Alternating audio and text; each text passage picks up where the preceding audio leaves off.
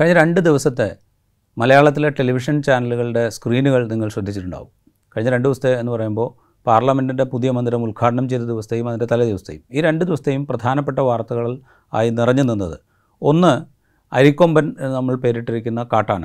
കേരളത്തിലെ അതിർത്തി പ്രദേശങ്ങൾ ഇടുക്കിയിലെ വനാതിർത്തി പ്രദേശങ്ങളിലുള്ള ജനങ്ങളെ ബുദ്ധിമുട്ടിച്ചിരുന്ന അരിക്കൊമ്പൻ എന്ന കാട്ടാനയെ തമിഴ്നാട്ടിലെ കേരളത്തിന്റെ തന്നെ വനാതിർത്തിയിലേക്ക് വന ഉൾവനത്തിലേക്ക് കൊണ്ടുപോയി വിടുകയും അത് പിന്നീട് തമിഴ്നാട്ടിലേക്ക് പ്രവേശിച്ച് അവിടെ ഉണ്ടാക്കുന്ന അവിടെ ജനങ്ങളുടെ സ്വൈര ജീവിതത്തിനുണ്ടാക്കുന്ന ബുദ്ധിമുട്ടുകളായിരുന്നു ആദ്യത്തെ ദിവസം.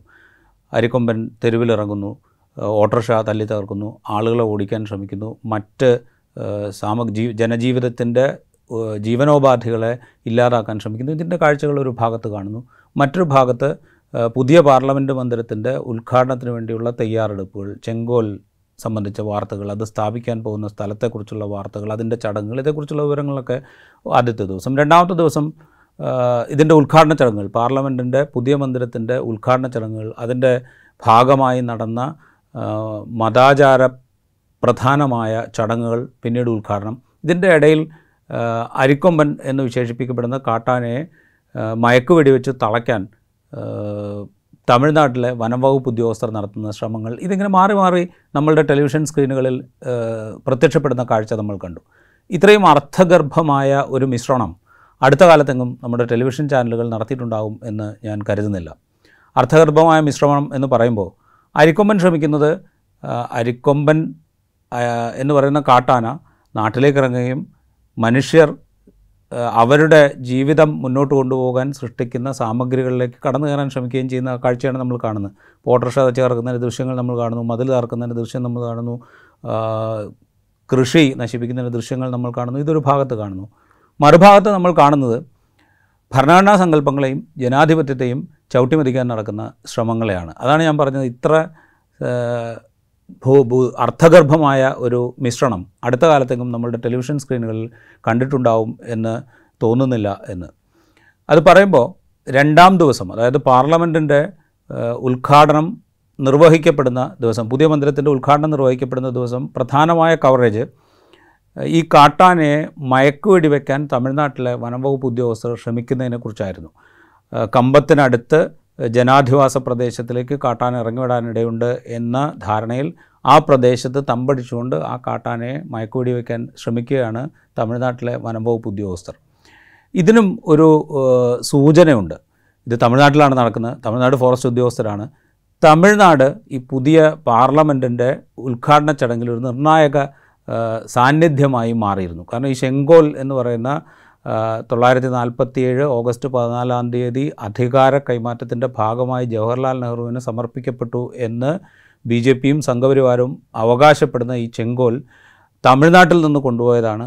തമിഴ്നാട്ടിലെ ഈ തിരുവാവടുത്തുറൈ എന്ന് പറയുന്ന അധീനം ഉൾപ്പെടെ ആ മഠാധിപതി ഉൾപ്പെടെ മറ്റ് മഠാധിപതികളെല്ലാം ചേർന്ന് ഈ ചെങ്കോൽ വീണ്ടും പ്രധാനമന്ത്രി നരേന്ദ്രമോദിക്ക് സമർപ്പിക്കുന്ന ചടങ്ങ് പുനരാവിഷ്കരിക്കപ്പെടുന്നു.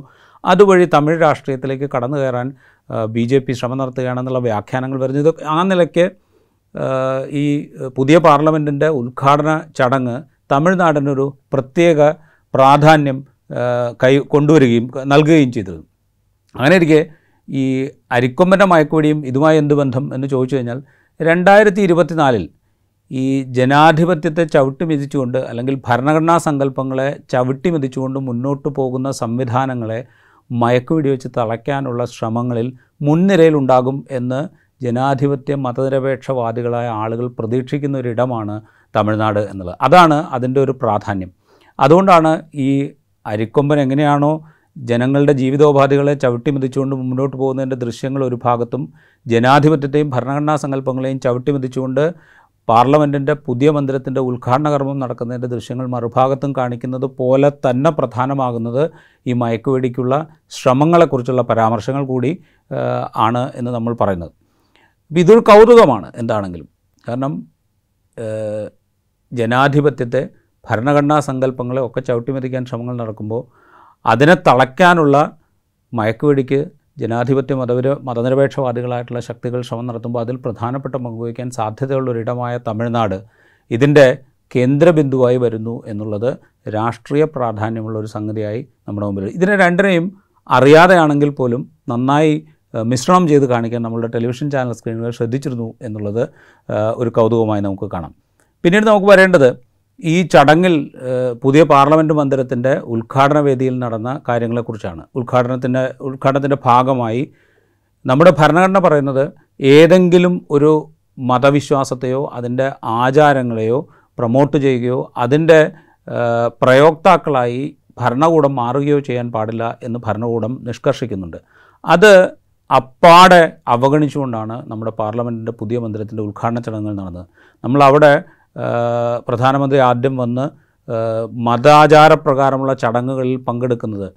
അത് ഹിന്ദു മതാചാരപ്രകാരമുള്ള ചടങ്ങുകൾ എന്നാണ് വിശേഷിപ്പിക്കപ്പെടുന്നതെങ്കിൽ കൂടിയും അത് ഹിന്ദുത്വ ആചാരപ്രകാരമുള്ള ചടങ്ങുകളായി നമ്മൾ ഈ പുതിയ സാഹചര്യത്തിൽ വീക്ഷിക്കേണ്ടി വരും. അതിന്റെ ചടങ്ങുകളിലൊക്കെ അദ്ദേഹം പങ്കെടുക്കുന്ന കാഴ്ച നമ്മൾ കാണുന്നുണ്ട്. അതിന്റെ ഭാഗമായി അവിടെ ഒരു ഹോമം നടക്കുന്നു. ഗണപതി ഹോമമാണ് നടന്നത് എന്ന് പല പത്രങ്ങളിലും കാണുന്നുണ്ട്.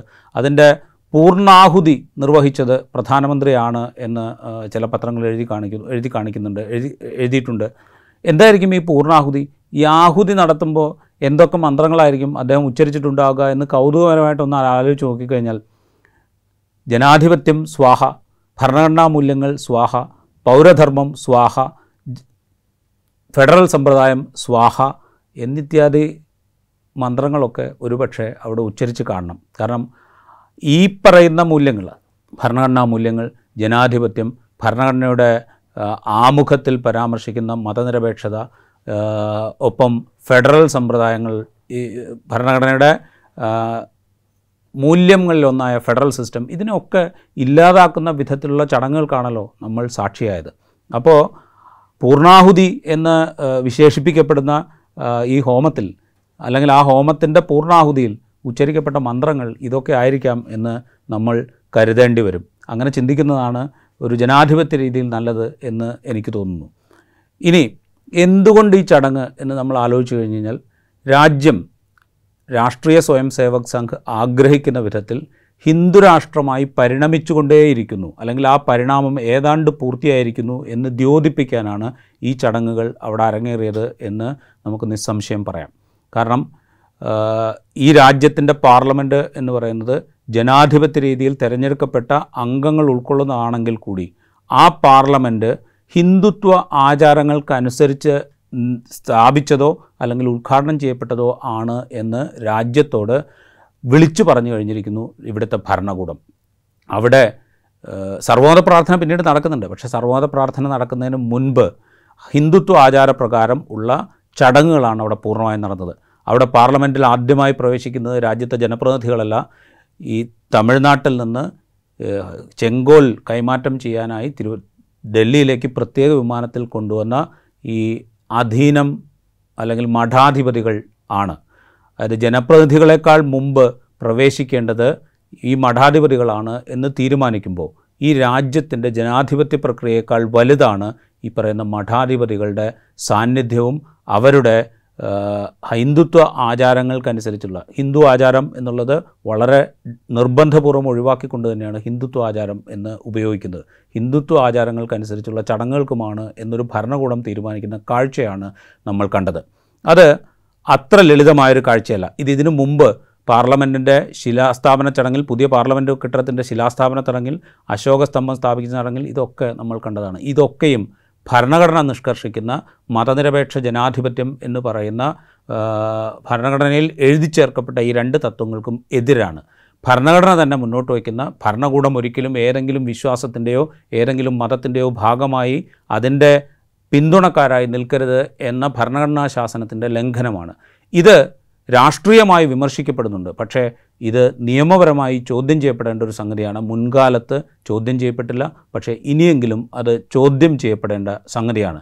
അവിടെയാണ് അങ്ങനെ ചോദ്യം ചെയ്യപ്പെടാതെ വരുമ്പോഴാണ് ഇത്തരം അരിക്കൊമ്പന്മാർ ജനാധിപത്യത്തെ ചവിട്ടിമതിച്ചുകൊണ്ട് ഭരണഘടനാ മൂല്യങ്ങളെ ചവിട്ടിമതിച്ചുകൊണ്ട് അവരുടെ അധികാരവും അവരുടെ ഹിന്ദുത്വ അജണ്ടകളും സ്ഥാപിക്കാനായി വളരെ ഊർജ വേഗത്തിൽ മുന്നോട്ട് പോവുക എന്ന് നാം മനസ്സിലാക്കേണ്ടിയിരിക്കുന്നു.